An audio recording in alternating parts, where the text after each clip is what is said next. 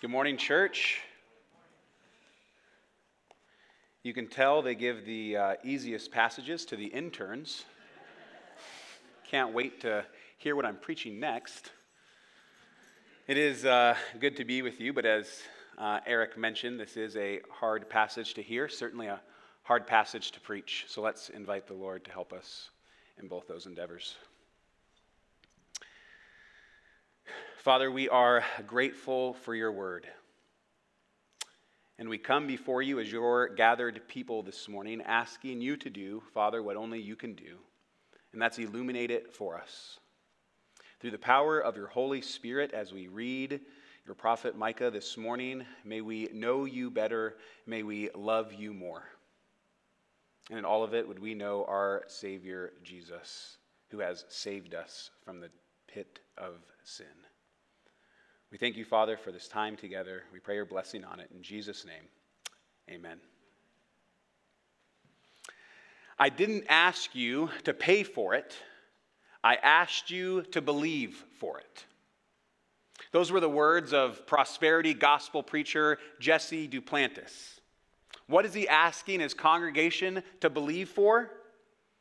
A private jet to the tune of 54 million. dollars. What was wrong with the one that he had bought 12 years previous? Well, it would no longer fly around the world without stopping. Church, we, we hear something like that, and I hope you recognize this morning what that request from that prosperity preacher is it's greed, it's selfishness, it's an abuse of power, it's an affront to God. We might even be able to take it a step further and call it an injustice. As God's gathered people here this morning, we hear something like that and know that it's wrong. Now, to be sure, greed, abuse of power, injustice is certainly not something that popped up with the advent of the private jet. It's been around a very long time, and we're going to see some examples this morning as we dive in to Micah chapter 3 together. So, church, this morning, I have good news and I have bad news. Which one do you want first? Bad news. That's the correct answer. We're going to do bad news and then good news. Now, it shouldn't be uh, a complete shock to you that I have good news and I have bad news. That is the title of the sermon series, after all. But as a reminder for you, and give you a little bit of context for where we'll be this morning, the prophet Micah is ministering in a really bad time for the people of Israel. Their sin and their disobedience to the promise or covenant made with God has finally caught up to them. The northern kingdom has already been taken over, they've been off into exile. And now the southern kingdom, Judah, sees the writing on the wall. They are next if they don't per- turn back to covenant faithfulness. Now, it's important to recognize and understand what that promise or that covenant is that I'm talking about. It gives us great context for this chapter and the whole book of Micah.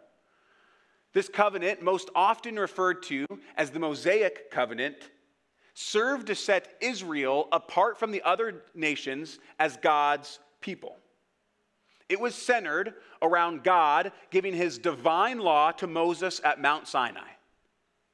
Now, that covenant is a little bit different than the one given previous to Abraham or after to King David. This covenant is a conditional covenant. God's blessings are promised to his people if they obey him. If Israel obeys God's law, he will bless them. And if they disobey, he will punish them. The blessings and curses and punishments are laid plain for us to see in Deuteronomy 28 if you want some light reading after the service. The central promise of that covenant being God's people with God's presence in God's promised land. And we see that come true in the book of Joshua, where the promised land is given to God's people.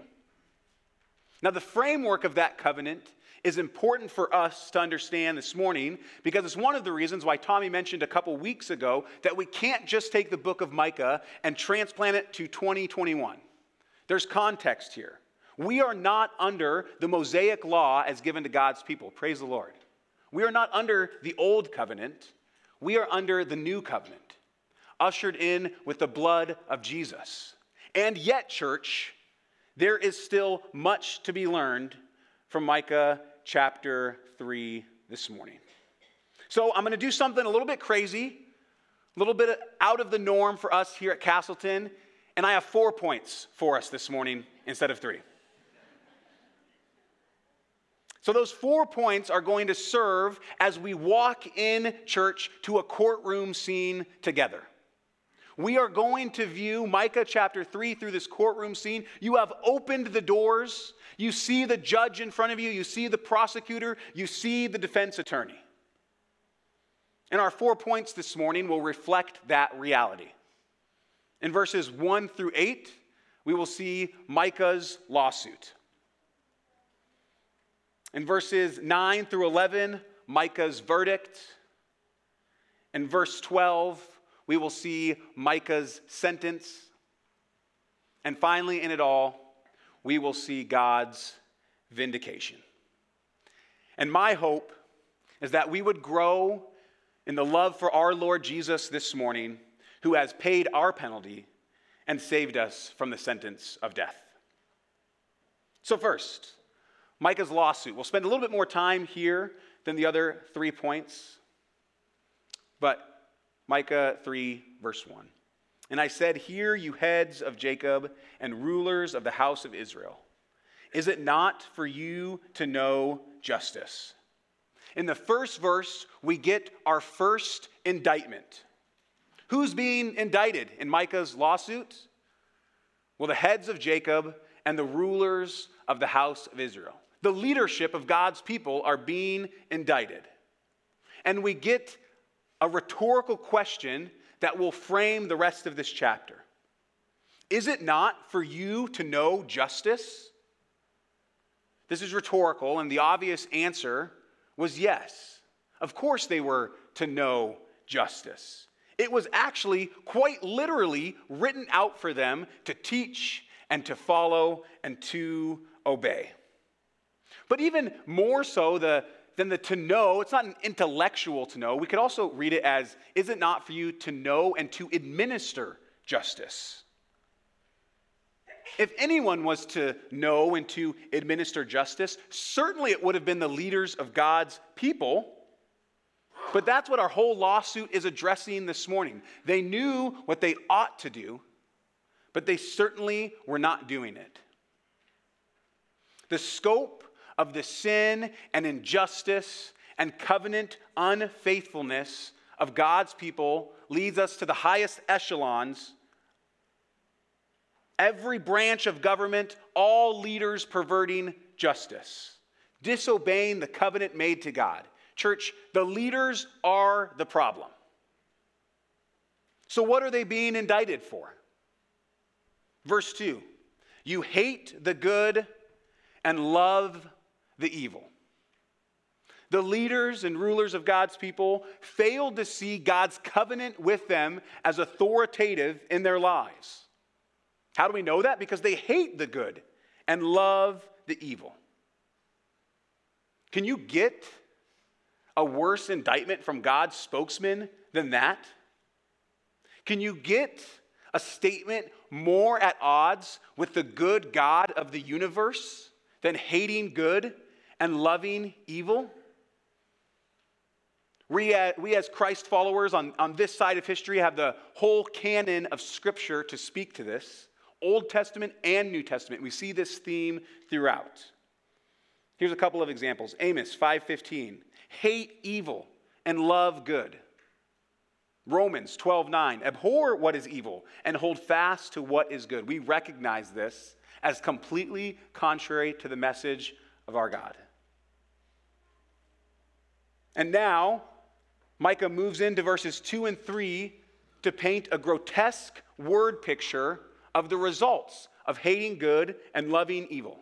I won't reread the passage this morning. But Micah here is not mincing words. You can't spin what Micah is saying in a good way. We get a picture of cannibalism, a picture of exploitation, a picture of violence. Instead of shepherding God's people, the rulers and the leaders are treating them like animals to be used and to be eaten. Now, certainly, church, as Eric mentioned, this should be viewed as hyperbole. There wasn't active cannibalism going on among God's people. But Micah's language certainly drives the point home, doesn't it? Now, as promised in the Mosaic covenant, there will be consequences for this kind of unfaithfulness. Verse 4 They will cry to the Lord, but he will not answer them. He will hide his face from them at that time because they have made their deeds evil. Micah sees a time in the not too distant future where these leaders will cry to the Lord, and what will happen? God will not answer them. His favor and his blessing will be gone from them because they have made their deeds evil. Injustice will soon lead to the crumbling of everything they know. This was worst case scenario for God's people who, were, who had God's presence in God's promised land. This is worst case scenario. I want to pause here for a moment and recognize that injustice against God's people certainly is not something reserved for ancient Judah. We saw a picture of that with the private jet, and it's worth hammering home a little bit more. Recently, a podcast has come out. Maybe some of you have been listening with me. It's called The Rise and Fall of Mars Hill. This podcast explores the story of Mars Hill Church and her pastor, Mark Driscoll, in Seattle, Washington a church that in 2014 had a weekly attendance of 15,000 people in one of, if not the most unchurched state in the country. Yet, as of January 1st, 2015, it had all crumbled away at the weight of toxic leadership, of pride, of manipulation the leaders in that place stopped loving what was good, and it crumbled. All of it. This was not ancient Judah. This was Seattle, Washington in 2015. As someone that was living in our South at that time, I remember being on the periphery of some of those conversations and my parents and pastor talking. And after that church had imploded and crumbled and all of those congregants sent away, I remember hearing stories of people walking into churches with a shell shocked look on their face. What just happened? Right? People's faith crumbling, people losing their faith altogether. Certainly, injustice is not something reserved for ancient Judah. One of the most heartbreaking parts of that podcast to listen to is the other leaders and the members of the congregation as they speak with regret. Could we have stopped this hurt? Could we have said something and spoke up against the injustice happening at our church among God's people? Could we have called out the sin and saved the hurt and the heartache?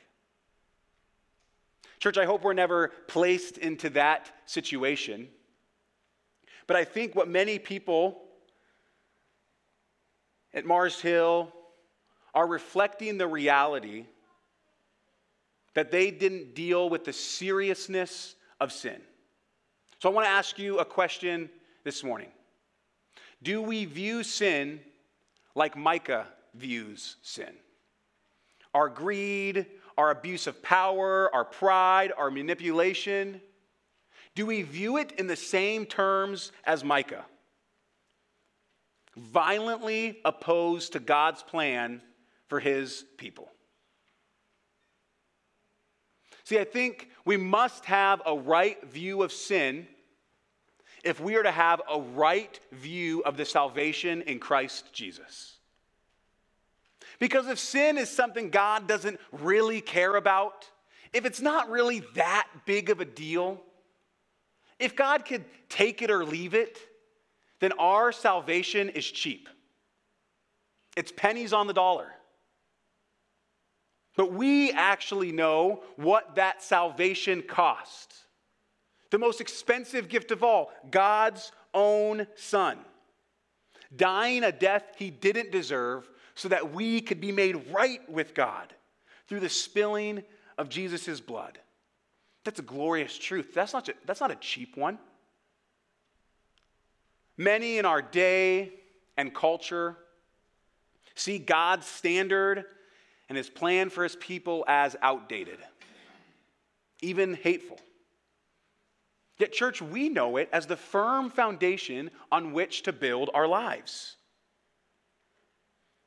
When some people, some who even claim Christ, distort his word and his standard, we must join with the prophet Micah and say that they hate the good and love the evil. Now, I think it's one thing to talk about telling other people that. But, church, do we have a view of sin in our own lives in line with Scripture? Violently opposed to God's plan for His people. What about that show on Netflix that you watch that you know is not in line with God's standard? Let's call it for what it is that's evil opposed to God's plan for his people?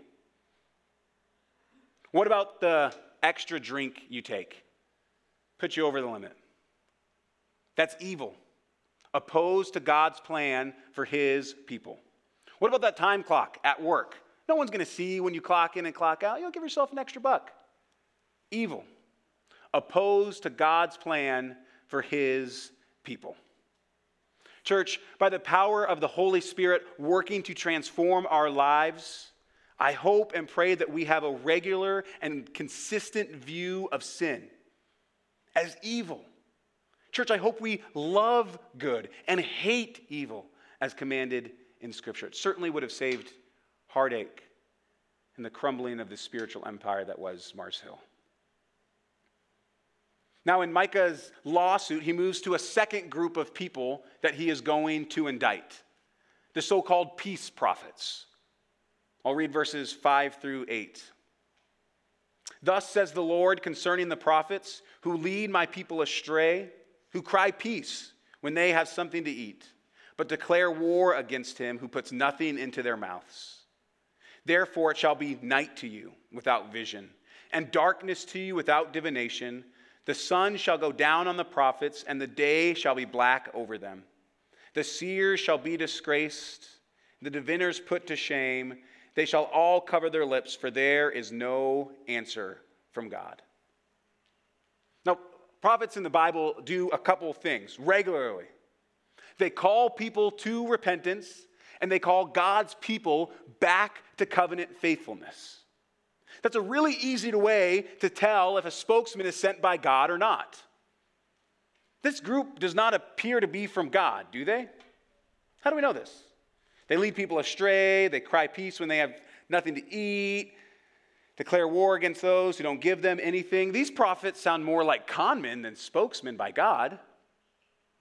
But as I was digging into this passage, all the commentaries agreed these peace prophets had a prophetic role among God's people that they were misusing.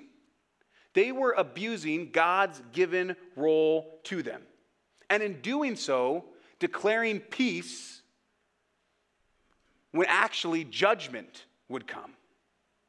Right? Think about it this way if you were to go into a doctor and man, all morning you've been having some chest pains and it's really tight and you're out of breath and you can barely walk or see straight and you just barely get to the doctor and you sit down, obviously in all kinds of pain. And the doctor looks at you and asks you a couple questions and he says, You know what? I think you're going to be okay. You should drink some water and some aspirin and you'll be all right. Church, we recognize that for what it is. That's malpractice. He's sending you home to have a massive heart attack when he should be admitting you for a triple bypass. That's what these prophets are doing to God's people, leading them to a certain death apart from God's blessing. And as promised, there will be judgment for them.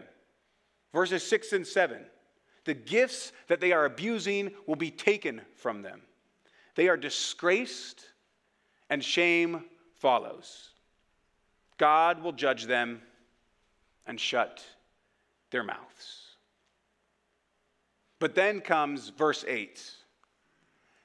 And Micah draws a sharp and beautiful contrast between himself and these so called peace prophets who were abusing their role. Micah in verse 8 is not only exposing the proper place of a prophet sent by God, but also exposing God's heart for his people. But as for me, I am filled with power, filled with the Spirit of the Lord, with justice and might, to declare his transgression and to Israel his sin. God's, God's heart for Micah and his people is justice and might to call people back to repentance, back to covenant faithfulness. What a contrast that is at the end, describing Micah to the leaders and the rulers of the house of Israel in verse 1. But as we move into our second point this morning, Micah's verdict, we enter back in to the courtroom. Verses 9 through 11.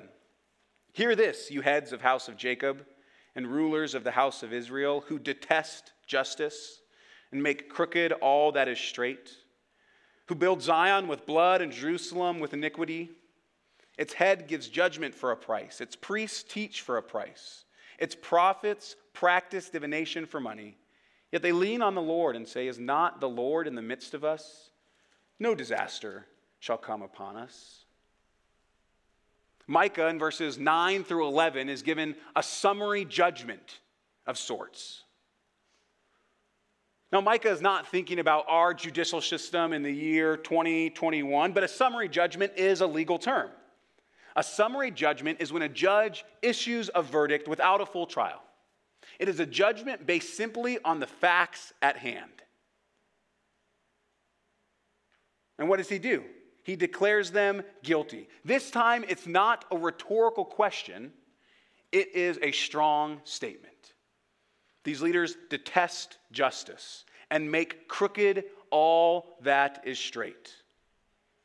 Micah boils down the specifics of his lawsuit to disregarding and disobeying God's law.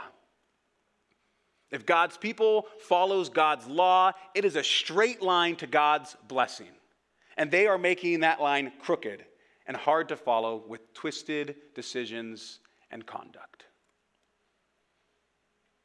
Verse 10 Who build Zion with blood and Jerusalem with iniquity. One commenter described this as urban renewal with vengeance. Under these leaders, and with the safety of God's presence dwelling in his temple, building projects in Jerusalem had flourished. Without a spiritual eye, all of it looked magnificent.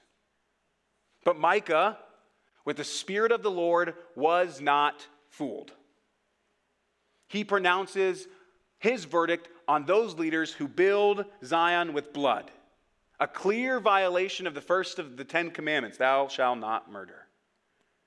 Church, I hope at this point you are getting the complete and utter failure of God's leaders to hold fast to God's covenant. But unfortunately, I still have more bad news on the way. Verse 11. Its heads give judgment for a bribe, its priests teach for a price, its prophets practice divination for money. Yet they lean on the Lord and say, Is not the Lord in the midst of us?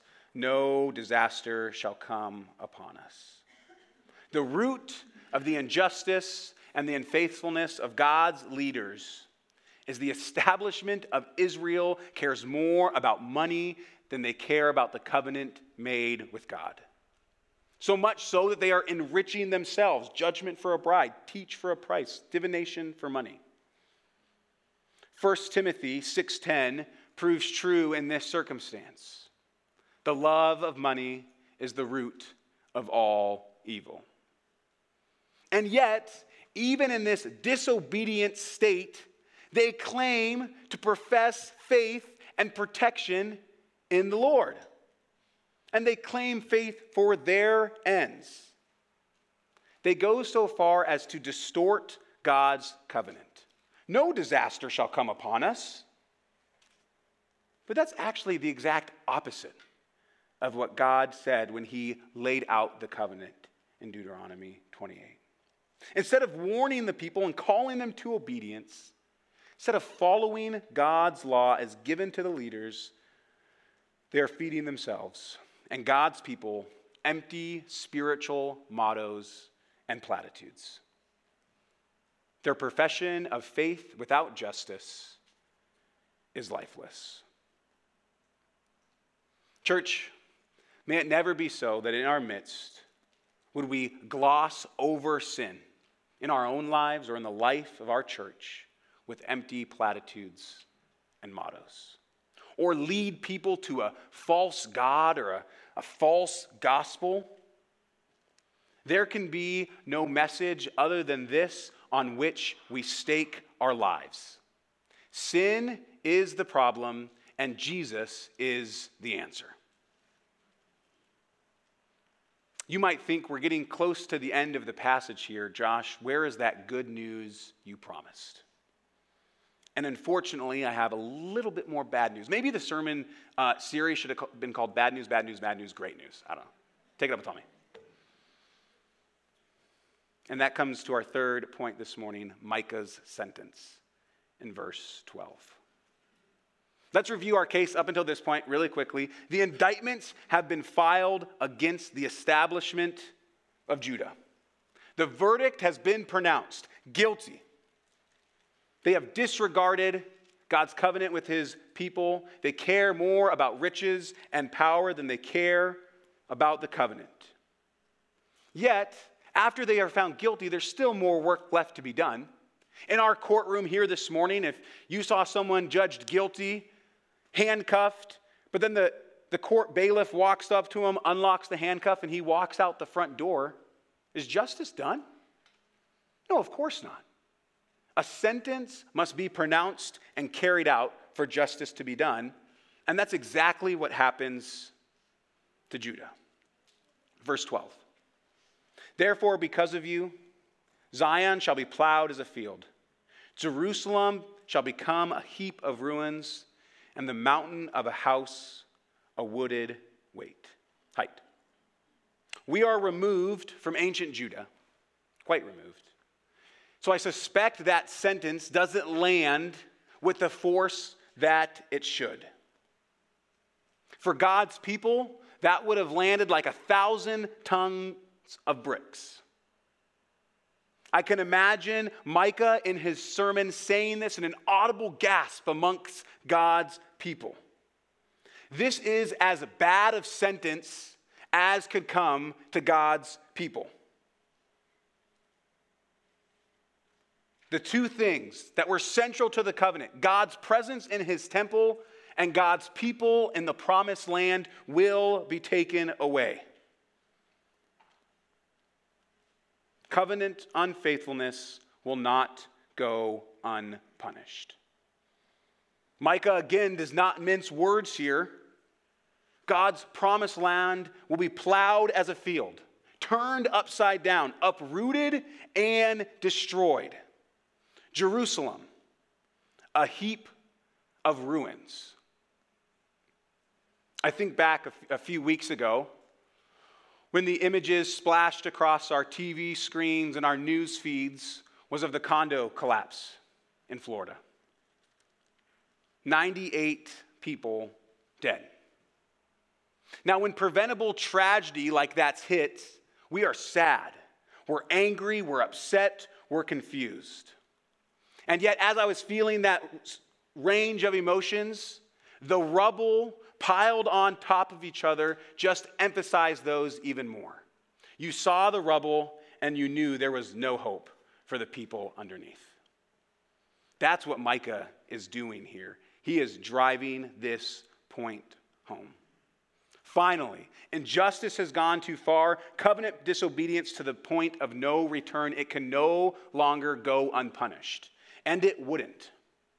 About 100 years after Micah's ministry, 587, Jerusalem is conquered by Babylon, the temple destroyed, God's people carried away into exile.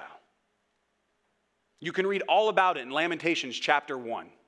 It is a heartbreaking picture of disobedience. And yet, church, in that sentence that is carried out, we get our first glimpse of the good news I promised you earlier. Did you see it? God is always going to do what he said he is going to do. Church, that's good news. Even in the life and judgment of his people, God was faithful. He laid it out for him. He did what he said he was going to do. Church, that truth has not changed for you and I. Brothers and sisters, that's where our hope should be. That because God does what he says he is going to do, we can have hope in our Savior Jesus. We can have hope in the ultimate justice to come. That leads us to our fourth and final point this morning God's vindication. Micah's lawsuit is complete. Justice has won the day at terrible consequence to God's people, but justice has been served. I think it's easy for us to read a passage like that in the Old Testament and sit back a little bit and say, Whew, I am so happy I'm not those leaders. Can you believe it? They had God's plan and his standard right in front of them and they didn't follow it. How stupid can you be? But, church, if we're honest with ourselves, isn't that exactly who we are? Jeremiah 17 9 tells us that our hearts are deceitful above all else. Would anyone argue with that? We are sinful, rebellious people, deserving of judgment and punishment from God. Romans 6 tells us what the punishment is that we deserve. The wages of sin is death. We disobey in open re- rebellion against a good God. How often, church, do we love what God hates? Or is that just me? Church, in light of this truth, in light of our sinfulness and rebellion against God, we are in need of some good news. There's plenty of bad news to go around. And, church, this morning, I have the best news of all. And his name is Jesus. The judgment and sentence that we deserve have been taken from those who turn their allegiance to King Jesus. For those who follow Jesus, our sin and our guilt and the shame we are under has been sent uh, and under the sentence we are under has been nailed to the cross of Christ. Church, we have the best defense attorney that's ever existed. We have a pardon for our sin in full. We are no longer under an old covenant based on our obedience to God, but under a new covenant, one ushered in with the blood of the spotless Lamb. The familiar but beautiful verses in Romans chapter 3 paints this picture for us perfectly. Romans 3 21 through 26. But now the righteousness of God has been made manifest apart from the law, although the law and prophets bear witness to it. The righteousness of God through faith in Jesus Christ for all who believe. For there is no distinction, for all have sinned and fall short of the glory of God and are justified by his grace as a gift through the redemption that is in Christ Jesus, whom God put forward as a propitiation by his blood to be received by faith. This was to show God's righteousness, because in this divine forbearance, he has passed over former sins. It was to show his righteousness at the present time, so that he might be just and the justifier of the ones who have faith in Jesus.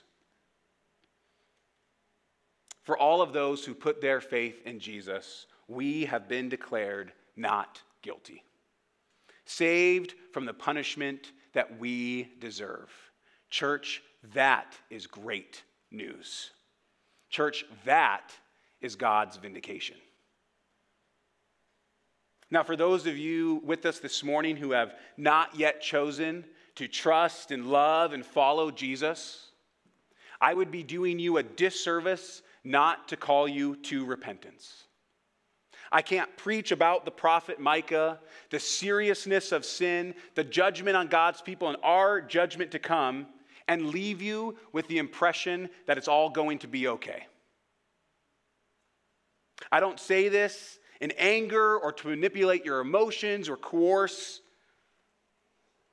I say it out of love and the truth of God's word that for those of you who choose not to follow Jesus, it won't be okay. That's the truth of the matter. I can't be any more plain than that. And the most loving thing I can do for you this morning is to invite you into relationship with God through His Son, Jesus. To have your life transformed by Him. That judgment you're under canceled, pardoned in full. Talk to me. Talk to a Christian friend, talk to one of the staff members. We would love to tell you what it means to follow, to trust, and to love Jesus. For those of us who do follow Jesus, we have our eyes set forward on this good news, on the day to come where justice will be done once and for all over all the earth. When Jesus comes again. I will end with a sweet picture of this reality in Revelation 21. We last heard from Jerusalem in our text destroyed, a heap of ruins, plowed like a field, God's people exiled. We come to the present day, and Jerusalem is a picture of humanity, of hate and division and sin. And yet, we get this good news in Revelation 21, talking about when Jesus comes again. 21, 9 through 11. Then came one of the seven angels who had the seven bowls full of the seven last plagues and spoke to me, saying, Come, I will show you the bride, the wife of the Lamb. And he carried me away in the Spirit to a great high mountain and showed me the holy city Jerusalem, coming down out of heaven from God, having the glory of God, its radiance like a most rare jewel, like a jasper, clear as crystal. As Jesus followers, we have the good news that Jesus is coming again. He will make all things right. He will usher in a new heavens and a new earth, and yes, even a new Jerusalem. God's people again with his presence, and not just in Jerusalem or his promised land, but over all the earth. And that, church, is really, really good news. Let's pray.